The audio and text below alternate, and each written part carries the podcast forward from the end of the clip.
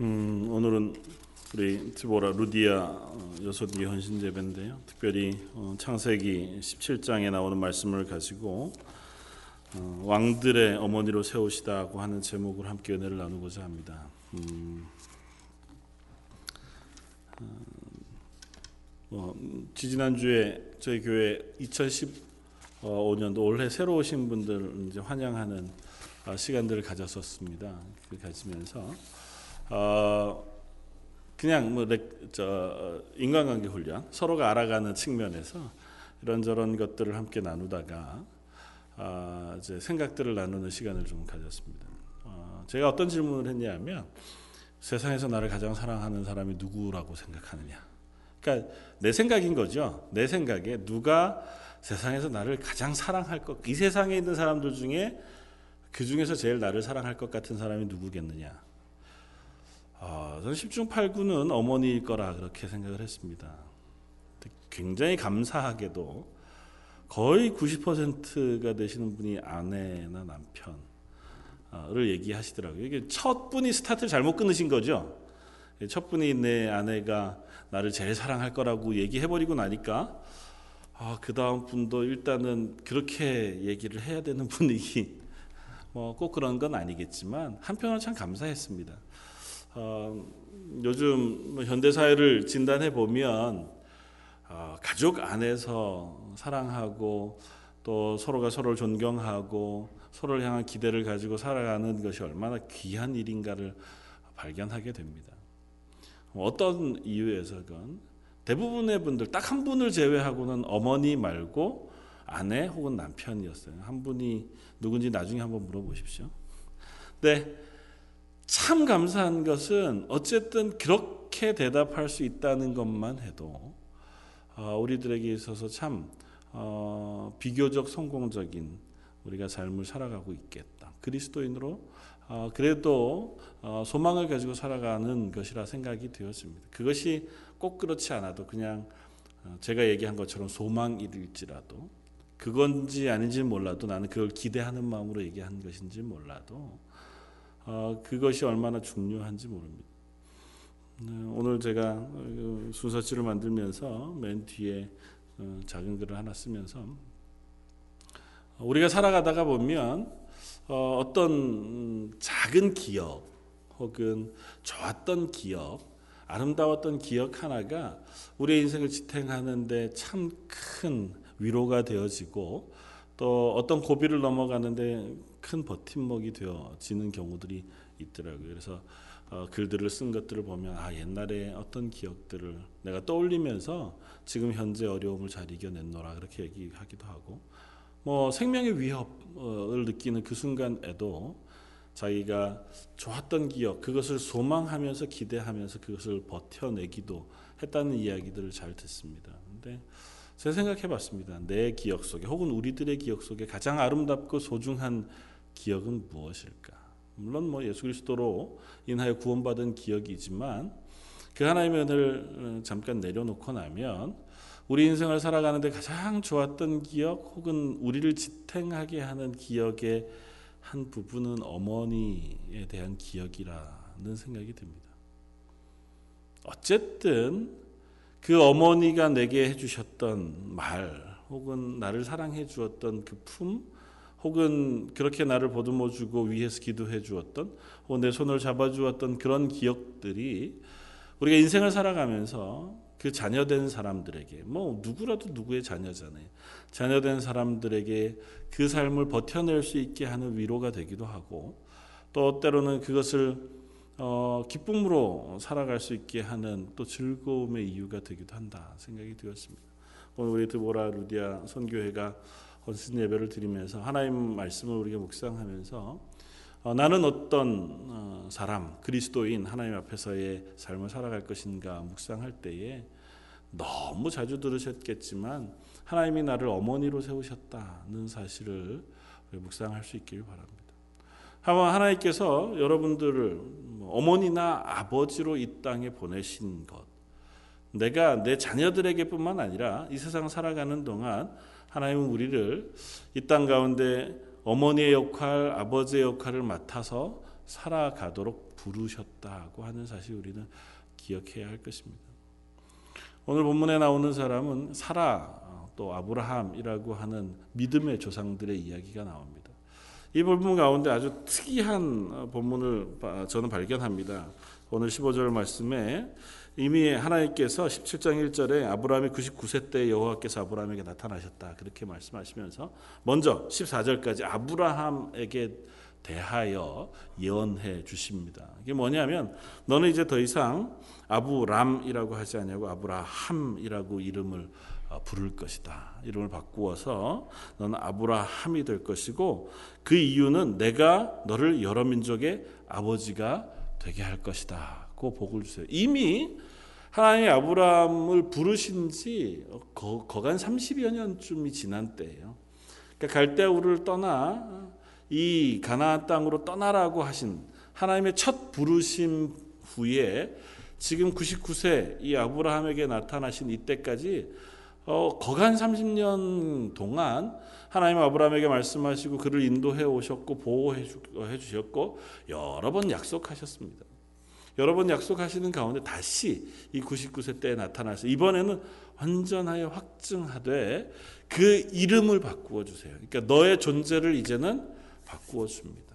그리스도인으로 이야기하면 하나님의 백성으로 완전히 변화시켜 주셨다 고 하는 것으로 이해해도 별반 다르지 않으리라 생각됩니다. 이제 다른 다른 사람이 된 겁니다. 이전에는 아브라함이었어요. 하나님께서 부르시긴 하셨으나 그러나 이제는 아브라함이 되었습니다. 그러니까 하나님의 언약의 사람이 되었고 그 언약한 아브라함에게 복을 주셔서 그에게 내가 너로 심히 번성하게 하리니 내가 너에게서 민족들이 나게 하며 왕들이 내게로 나오게 할 것이다. 그렇게 어, 언약을 해 주십니다. 아브라함이 그 사실을 어, 아멘 믿음으로 받았습니다. 그리고 오늘 15절 아브, 하나님이 또 아브라함에게 이르시되 그리고 한 번 더 하나님께서 어, 언약을 하시는데 누구에 대한 언약을 하시냐면 아내인 사라에 대해서 언약합니다. 내 아내 사례는 이름을 또 사례라 하지 아니하고 살아라 할 것이다. 그리고 어떻게 해요? 16절 내가 그에게 복을 주어 그가 내게 아들을 낳아주게 하며 내가 그에게 복을 주어 그를 여러 민족의 어머니가 되게 하리니 민족의 여러 왕이 그에게서 나리라.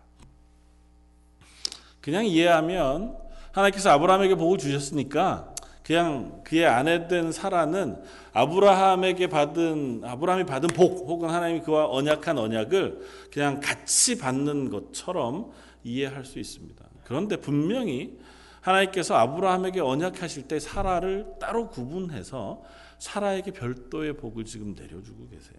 그와 다, 다른 언약, 그러니까 사라를 향한 특별한 언약, 특별히 그의 이름을 사례에서 사라로 바꾸어 주시면서 그에게 언약하고 계세요. 성경 안에서 여인 중에 그 이름을 하나님으로부터 부여받은 사람이 이 사람이 유일합니다. 그러니까 사라는 그만큼 하나님께서 어, 대표격 모든 여인 어머니의 대표격으로 하나님께서 그와 언약하고 계세요. 그래서 뭐라고 언약하십니까? 너에게서 많은 민족이 날 것이다. 그리고 하나를 덧붙이세요. 뭐라고 얘기하십니까? 이 민족의 여러 왕이 그러니까 모든 민족 중에 여러 왕들이 내게서 나게 될 것이다. 고 어, 아브라함에게 하셨던 언약 뒤에 하나의 더 언약을 덧붙여 주십니다. 그러니까 왕들의 어머니가 넌 될 것이다. 어, 아브라함이 그 이야기를 듣습니다. 그리고는 웃습니다. 오늘 본문에 읽었던 것처럼 아브라함이 엎드려 웃으며 그러니까 하나님 말씀은 하셨는데 하, 뭐 믿을 수도 없고 불신앙이죠 어떻게 보면 하나님 말씀은 하시지만 어, 그거가 내가 이루어졌으면 좋겠긴 하지만 뭐 감사합니다 말씀이라도 대신에 어, 뭐 아들은 됐고 어떻게 해요? 제가 이미 가지고 있는 서자 처백에서 낳은 이스마엘이나 하나님 앞에서 잘 살게 되었으면 좋겠습니다. 이유는 뭐냐면 내 나이가 이제 100세가 됐고 내 아내는 이제 99세, 90세가 되었어요. 그리고 이미 자녀를 낳을 소망이 끊어졌어요. 하나님 부르셨을 때는 그나마 그때도 나이가 좀 많았습니다. 한 30여 년 전이니까. 그러나 그때는 그래도 하나님께서 부르신 부르심에 어떤 소망이 있었지만 이제는 아니에요. 시간도 많이 지났고 뭐 이제는 그런 소망을 놓친 지도 오래됐고 그냥 여기에 정착해서 그냥 잘 사는 동안 하나님 허락하신 것을 잘 누리다가 저는 가면 좋겠습니다. 뭐 충분히 그럴 만하다 생각이 되어지고 우리는 이 말씀을 너무 잘 압니다. 살아도 똑같은 웃음을 웃습니다.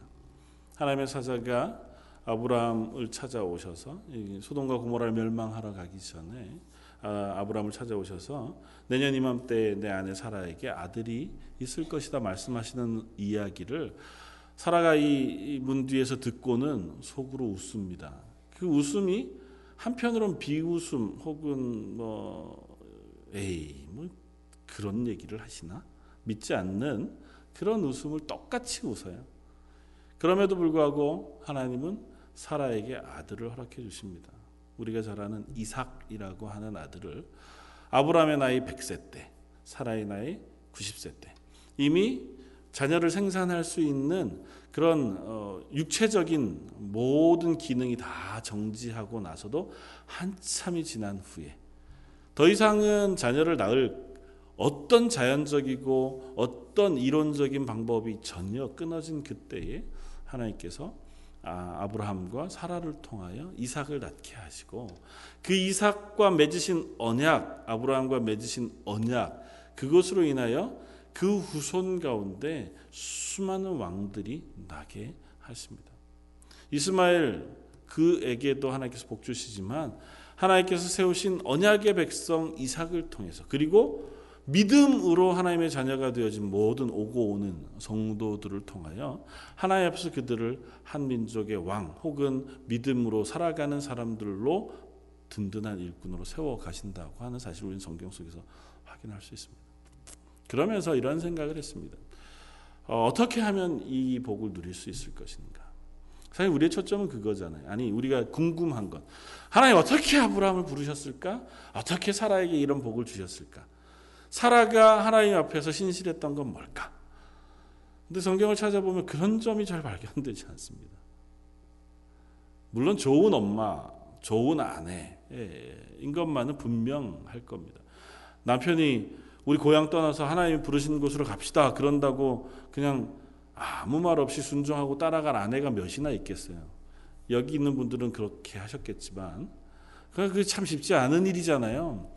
한국 떠나서 캐나다 가자 그래도 그게 참 얼마나 가슴 떨리는 일인데 이때는 전혀 다르다고요. 내 동족이 있는 땅을 떠나면 이제는 내 목숨 혹은 내 삶이 보장받지 못해요. 전혀.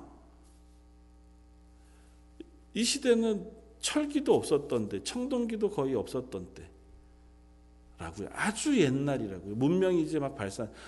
세계사 시간에 배우셨던 걸로 따지면 이제 문명이 막 발산할 때쯤 시족 사회 자기 어, 시족들끼리 모여가지고 공동체를 이루기, 이루고 살던 시대.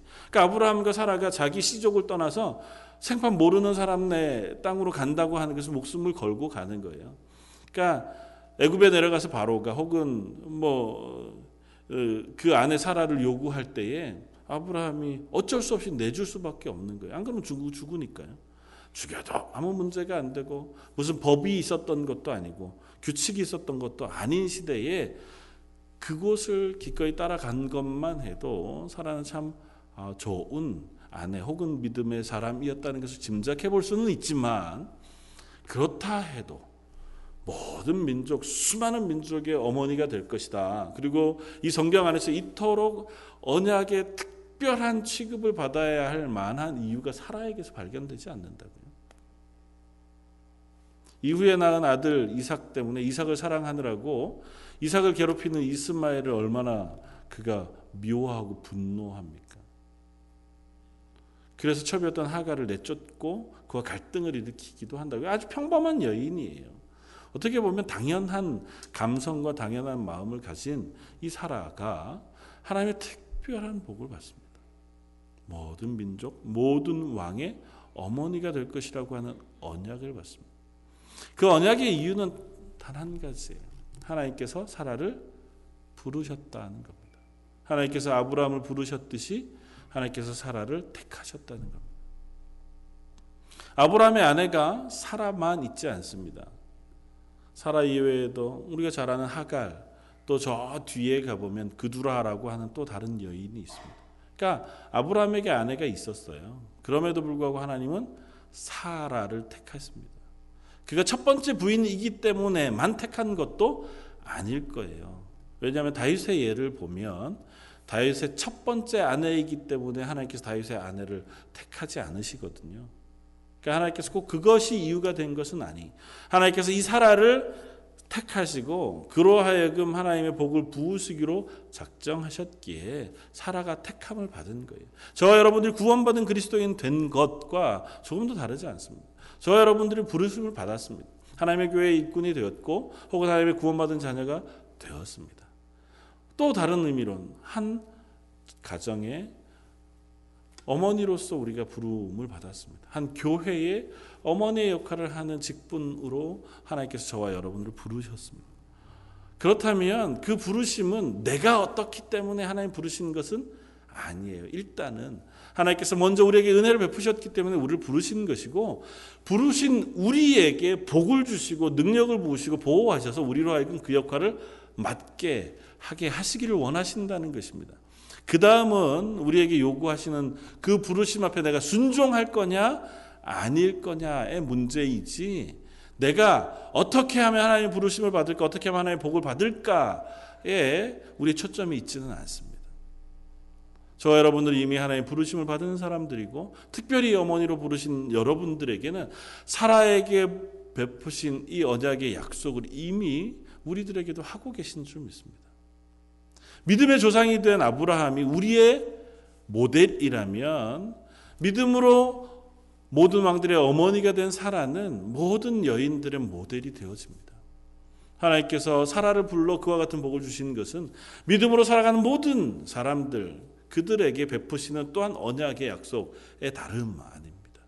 내가 낳은 육신의 자녀뿐만 아니라 믿음으로 내가 낳은 믿음의 어, 사랑하는 동역자들 목장 안에 있는 어떤 어, 성도들 혹은 내 손을 붙잡고 함께 신앙생활을 시작한 어떤 누구들 그들에게 내가 어머니가 되어서 그들을 믿음으로 잘 섬기고 함께 그 믿음의 길을 걸어가다가 보면 하나님께서 그 중에는 하나님의 교회를 위하여 말씀을 위해 혹은 복음을 위하여 왕과 같이 뛰어나게 쓰여지는 사람들도 있고 그 중에는 선지자가 되어지는 사람들 혹은 선교사가 되어지는 사람들도 있는가 하면 그 사람 하나 때문에 하나님의 복음이 온 세상을 향해 확장되어지는 놀라운 인물들도 세워진다 하는 것입니다. 그 어머니의 역할을 저와 여러분들에게 맡기셨다는 사실 우리가 기억할 수 있었으면 좋겠습니다. 나 하나 그냥 신앙생활 잘하면 되겠지로만 끝나는 것이 아니고 물론 나 하나 잘해야죠. 나 혼자 열심히 신앙생활 잘하고 내가 흔들리는 것 어떻게 잘 절제하고 겨, 그렇게 해서 난 그래도 믿음 생활 잘해야지 감사합니다. 그러나 우리에게 맡기신 건 한 걸음 더 나아가 있어요. 아브라함과 사라가 하나님의 부르심 앞에 순종하여 믿음의 조상이 되었지만 또 아브라함과 사라에게 하나님께서 많은 민족을 맡기세요. 아브라함과 사라가 그렇다고 해서 당장 모든 민족을 데려와다가 그들을 교육하고 그들을 위하여 기도하지 않습니다. 그의 일생 동안에 그저 이삭 하나만 보았을 뿐이에요. 그나마 이삭을 얻기까지도 너무 오랜 시간을 기다려야 했고 이삭 이후에도 그들은 그저 그 가나안 땅에서 조그만 장사 지낼 땅 하나 얻는 것 외에든 다른 것을 얻지 못한 채로 살아야 했습니다. 그러나 그들이 지금 우리들에게도 믿음의 조상으로 불리우는 것은 그들을 부르신 하나님의 부르심 앞에 그들이 순종했고 그것을 붙잡아 살아갔기 때문이라고 믿습니다. 저 여러분들에게도 동일한 것을 맡기신 줄 압니다. 그 맡기신 앞에서 저 여러분들이 하나님 나를 위해서 어떤 것으로 부르셨을까? 나에게 어떤 사람들을 맡기셨을까? 먼저는 우리 가정 속에 내게 맡겨주신 자녀들, 그들을 위해서 기도할 수 있길 바랍니다. 자주 들으시는 얘기이지만 자녀들은 어머니의 기도로 살아갑니다. 물론 각자가 믿죠. 각자가 믿고 그 각자의 믿음은 자기가 하나님 앞에서 다 어, 해결해야 될 문제인 것만은 분명합니다. 그런데 그 어머니가 하는 눈물의 기도를 하나님께서 결코 외면치 않으신다는 사실을 우리는 역사 속에서 발견합니다. 성경 안에서도 우리가 발견을 합니다. 성경 안에서 아주 극명하게 보여주는 사례가 있습니다. 열왕기상 열왕기하를 읽어 보시면 계속되어진 어, 하나님께서 세우신 다윗 왕가와 또 나뉘어진 북이스라엘의 이야기들이 쭉 쓰여집니다. 맨 처음 사울이 왕이 되고 사울이 하나님 앞에서 실패하자 하나님께서 다시 세우신 다윗이 왕이 됩니다. 다윗이 왕이 된 이후에 그의 아들 솔로몬이 3대 왕이 된 후에 솔로몬이 하나님 앞에서 실패해요. 그래서 나라가 둘로 나뉩니다. 북이스라엘 여로보암에 의한 북이스라엘과 그 아들 르호보암에 의한 남유다로 어, 왕국이 나뉘는데요. 그 안에 남쪽 유다에는 20명이 왕이 되고 북쪽 어, 이스라엘에는 19명이 왕이 세워집니다. 열왕기 상하를 읽어보면 아주 특이한 사실을 하나 발견할 수 있습니다. 북쪽 이스라엘의 모든 왕들은 다 악한 왕이었습니다. 한 명도 빼지 않고 북쪽 이스라엘의 왕으로 세워진 사람들 중에서 하나님 앞에 칭찬을 받은 왕은 하나도 없습니다. 남쪽 유다의 왕들 20명 가운데 그나마 하나님 앞에서 선한 왕으로 불리움을 받을 만한 인물들이 8명이 나옵니다. 그리고 정확하게 일치하지는 않은데요. 이 8명이 다 다른 이들이 소개하는 소개와 다른 소개를 받습니다. 한번 찾아보시겠습니까? 열왕기 12장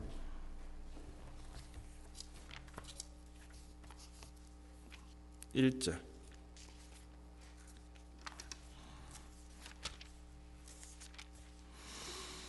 구약 582쪽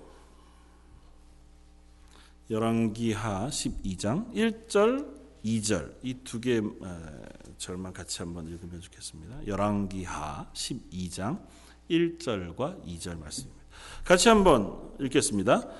예후의 제7년에 요아스가 왕이 되어 이스라엘에서 40년간 통치하니라. 그의 어머니의 이름은 시비아라 부엘세바 사람이었다. 요아스는 제사장 여호야다가 그를 교훈하는 모든 날 동안에는 여호와 보시기에 정직히 행하였으되 요시아라고 하는 어, 왕에 대한 이야기를 쓴, 쓴 본문의 시작입니다.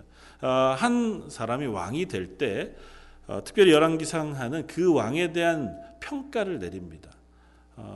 때로는 그가 죽음을 당하고 묻힐 때 그를 평가하기도 하고 그가 왕이 오를 때 평가하기도 하는데 선하다고 하나님께서 칭찬해 주신 왕들은 오늘 보았던 1절 말씀과 비슷하게 평가를 합니다. 어떻게 평가하냐면 그가 왕이 되어 몇 년간을 통치했다고 쓰고 그 다음에 그의 어머니의 이름은 누구더라고 기록해요. 왕 중에서 어머니의 이름이 기록되어 있는 사람이 8명 있습니다. 그 8명이 다 하나님 앞에서 선한 왕으로 인정받는 사람들이었습니다. 물론 우리가 뭐 다른 왕들에 대한 비교들도 얼마든지 할 수 있고 공과가 있어요. 사실은 오늘 살펴본 이 요시야 이 왕도 꼭 선하지만은 않았어요. 2절에 얘기한 것처럼 요시아가 제사장 여호야다가 그를 교훈하는 모든 날 동안에는 그 여호와 보시기에 정직히 행하였으나 그가 여호야다가 그, 어, 그를 죽고 나자 그가 실패하기 시작했습니다. 그리고 나중에는 결국은 실패하여 죽음을 죽는 자리로 나아가는 어리석은 왕이 되어지기도 했습니다. 그러나 그런 것 전부를 다 떠나서 아주 단순한 사실, 믿음으로 세워진 왕들, 혹은 적어도 하나님 앞에서 믿음으로 살아가려고 했던 왕들의 공통점, 그들은 믿음의 어머니들을 가지고 있었다. 어머니를 소개하는 이 유다 왕 중에 한 명이 아주 특이한 어, 왕이 있습니다. 그 누구냐면 아하시아라고 하는 왕이. 아하시아는 그저 1년을 다스렸고요. 그 다스리는 기간 안에 뭐 아주 특별한 일들이 어, 거의 없었습니다. 아합과 연결되어진 일 외에는 그도 어머니의 이름을 기록하고 있는데 그의 모친 이름은 아달랴라고 부르고요. 이스라엘 왕 오므리의 손녀라고 씁니다. 그러니까 악한 왕의 손녀죠. 그 아달랴는 이 요시아가 왕이 될 때 할머니입니다. 근데 아달랴는 왜 소개가 됐냐면 이 아달랴 스스로가 이스라엘의 왕이 돼요. 그래서 악행을 벌입니다. 자기 아들이 죽고 나자 자기가 섭정을 하면서 왕이 될 만한 모든 자기 자식들이잖아요. 모든 친족들을 싹 다 죽입니다. 아달랴가. 그런데 한 사람 요시아가 살아남아요. 그때 나이가 겨우 한 살 때, 깐난애기 때. 그 깐난애기 요시아가 이 여호야다라고 하는 제사장의 품에 품 아, 안겨서 자기의 고모가 되는 뭐 분의 품에 품겨서 제사장의 품에 가 그곳에서 6년간을 숨어 삽니다. 그곳에서 숨어 살다가 그 7년째 되던 해에 제사장이 그리고 어, 온 이스라엘 가운데 경건한 사람들이 힘을 합쳐서 이 아달랴를 몰아내고 그를 죽이고 요시아를 왕위에 세워요. 그래서 하나님 앞에서 이스라엘에 있는 모든 우상들을 제거하기 시작하고 이스라엘 바로 세우는 역할을 시작합니다. 일반화할 수 없지만 성경이 이렇게 기록하고 있는 데는 아주 분명한 이유가 있습니다. 어머니의 역할을 무시할 수 없다는 거죠. 보통 아이들을 양육하는 것은 대부분 어머니가 합니다.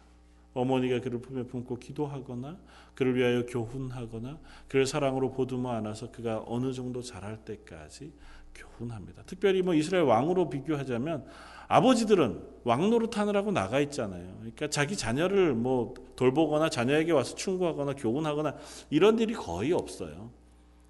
그저 가끔 어, 뭐 특별하게 그런 것 외에는 어, 자기 일을 하느라고 바쁜 사람들입니다. 뭐 현대 우리들과 완전히 똑같이 이야기할 수 없지만 그러나 어머니들은 그렇지 않아요. 어머니들은 적어도 자녀와 가장 많은 시간을 보내기도 하고 그를 위하여 가장 많은 사랑을 내 뭐, 쏟아부기도 합니다. 그러니까 그 어머니가 자녀를 위하여 쏟아부은 사랑과 또 어머니가 보여준 믿음의 본이 자녀들에게 그대로 흘러간다고 하는 사실 우리가 부인할 수 없습니다. 믿음으로 세워진 선한 왕들 그들을 소개할 때 굳이 어머니들을 소개하는 이유는 거기에 있습니다. 그 어머니가 어떤 사람이었는가? 대부분 보면 믿음의 가정이었거나 혹은 선지자나 대제사장의 딸들이거나 했습니다. 그러니까 그들이 믿음으로 세워져서 왕에게 시집와 그가 가정을 이룰 때 믿음으로 그가 기도하면서 그 자녀들을 잘 양육해냈기 때문에 어린 자녀들이 그 기도의 힘으로 믿음의 왕이 되어질 수 있었다 하는 것입니다. 사라에게 해주었던 그 하나님의 언약의 복, 너에게서 만국의 왕들이 나올 것이다고 하는 것은 이렇게 비추어 보면 기도하는 어머니, 어머니의 그 믿음의 고백, 하나님을 온전히 섬기고자 하는 그 섬김의 고백 아래에 하나님께서 하나님의 일꾼들 혹은 왕들을 세우신다고 하는 사실로 우리가 유추해 보아도 크게 다르지는 않을 것입니다. 물론 우리 자녀들 우리가 어떻게 우리 손으로 다 바꿀 수 있겠습니까? 또 내 사랑하는 사람들 혹은 내가 섬기고자 하는 목원들이나 혹은 또 다른 성도들 그들의 마음도 어떻게 우리가 함부로 뭐 변화시킬 수 있겠습니까? 나는 애써 수고하고 그를 위하여 기도하고 그를 격려한다고 할지라도 그죠. 그 사람은 내 생각과 다르게 믿음이 자라지 않거나 혹은 전혀 엉뚱한 데서 상처받아서 교회를 떠나게 되기도 하고 나와 관계가 멀어지기도 하는 것이 세상 일인 것을 우리가 봅니다. 인간관계가 그렇게 간단하지 않아요. 하물며 부모 자식 간의 관계는 더 어렵잖아요. 정말 나는 잘 가르치고 싶고 좋게 교훈하고 싶은데 그렇게 한 이야기를 우리 자녀들이 다 100% 이해하는 것은 거의 불가능하지 않습니까? 나는 좋은 길로 가르친다고 가르쳤는데 그게 엉뚱한 것으로 부메랑이 되어서 어, 돌아오기도 하고 나는 지혜롭게 한다고 생각했는데 알고 보니 그게 아니었던 경우도 너무 많은 것입니다. 그래서 우리가 하나님의 도우심이 필요한 줄 압니다. 그래서 어머니에게 있어서 성경 가운데 나타나는 가장 많은 어머니의 모습은 기도하는 어머니의 모습이었던 것 같아요. 자녀를 양육하는 것만큼 가장 단순하지만 가장 어려운 것. 하나님 우리에게 맡기신 것 가운데 가장 소중하지만 그러나 우리가 제일 어, 간과하기 쉬운 그 부분에 하나님께서 우리로 하여금 기도하게 하시기를 원하신다는 것입니다. 하나님이 내게 맡기신 사람들, 내게 맡겨주셔서 그들을 위하여 기도하게 하신 그 사람들을 위하여 우리가 기도할 때에 하나님 그를 향하신 은혜들을 베푸시기를 멈추지 아니하시고 그것이 때로는 멀 수 있습니다. 사라가 30여 년을 기다려서야 그리고 어떻게 보면 내게서 있는 소망이 다 끊어지고 난 이후에야 하나님께서 그에게 아들 이삭을 허락하신 것처럼 우리가 이해할 수 없을 만큼 긴 시간을 지나야 할지 몰라요. 하나님의 나에게 이와 같이 응답해 주시지 않습니까? 우리가 자녀를 위해서 눈물 뿌려 기도해도 어떨 때는 그 자녀가 정말 내 기도한 것처럼 하나님 응답해 주시지 않는 것 같아 안타까울 때도 있고 그 자녀의 앞길을 여전히 근심하며 기도해야 하는 그 아픈 마음들이 우리들에게 있는 줄 압니다. 그러나 꼭 기억하실 것은 그럼에도 불구하고 우리가 기도를 멈추지 않는 한 하나님께서 그 자녀들을 향하여 은혜 베푸시기를 멈추지 않으실 것이라는 것입니다. 나의 자녀들뿐 아니라 내게 맡기신 사람들을 위해서도 그러하리라고 하는 사실을 저는 믿습니다. 저희 런던 제일장로교회 보내주신 사람들, 하나님께서 내 옆에서 함께 신앙생활을 하도록 불러 주신 사람들, 내가 얼굴을 알고 내 손을 붙잡고 함께 교제하며 이 믿음의 길을 걸어가게 하신 분들도 결국 먼저 앞선 하나님의 사람들에게는 그들이 내 자녀가 되어지고 내 믿음의 혹은 동반자가 되어지는 줄 믿습니다. 그들을 위해 내가 기도할 때에 그들의 삶을 하나님께서 지키시고 인도하시고 우리 공동체를 하나님의 은혜 가운데 세우시는 줄 믿습니다. 그냥 기도한다, 기도한다고 하는 뭐 그렇게 대단해서 자꾸 기도 알지요, 아는데도 잘 안 됩니다. 그래도 어쩔 수 없이 우리가 의지할 것은 하나님의 은혜밖에 없는 것 같아요. 우리가 아무리 생각해 보아도 내가 나를 바꿀 수 있는 방법도 없고 내가 내 실력을 어떻게 더 나은 것으로 만들어 가기가 참 어렵습니다. 그런데 하나님은 그 일을 하실 수 있단 말이죠. 그리고 하나님은 그것을 하시겠다고 말씀하신단 말이죠. 우리가 기도하면 그 기도를 들으시겠다고 말씀하신다고요. 내가 결단이 부족하고 내가 연약할 때에 하나님께서 내가 기도하면 나를 도우시겠다고 말씀하신다. 우리 가운데 어려움이 있고 우리 가운데 안타까움이 있을 때에 하나님께 기도할 때 그것을 넘어갈 수 있는 힘과 용기를 허락해 주시겠다고 말씀하신다고. 성경에 나오는 수많은 위대한 기도들, 또 역사 가운데 있었던 수많은 기도들, 그 기도들을 우리가 기억해 본다면 저 여러분들을 부르시고 그 부르신 자리에서 그 역할을 맡게 하시기 위하여 또한 우리를 하여금 기도하게 하시는 줄 믿습니다.